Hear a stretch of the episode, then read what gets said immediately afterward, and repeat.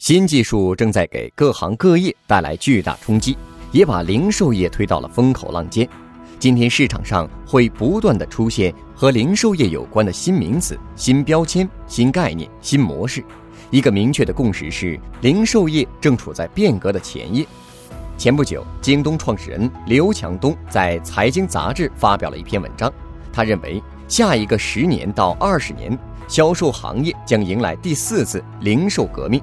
是建立在互联网基础上又超越互联网的一次革命。它把人类带入智能商业时代，重新定义零售业的游戏规则。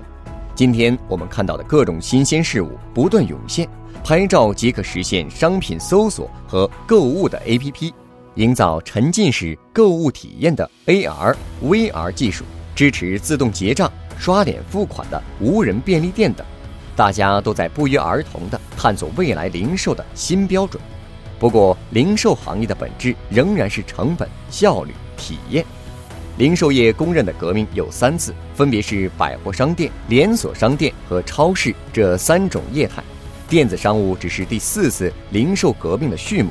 第四次零售革命的主体是即将出现的物联网和智能化。之所以会产生第四次零售革命，刘强东认为是源自消费和技术两股驱动力量的推动，在消费驱动力方面，消费者已经不满足于低价和便捷，对个性化的要求更高，购物场景也更加多元。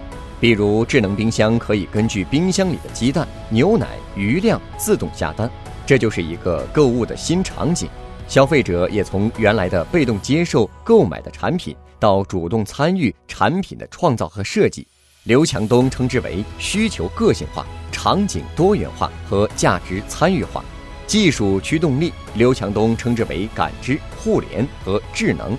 感知，比如智能冰箱可以监控果蔬的状态，进行过期提示；互联，比如冰箱可以在储存食品不足的情况下自动完成购买；智能是未来零售可以通过数据来实现更精准的销售预测、商品推荐。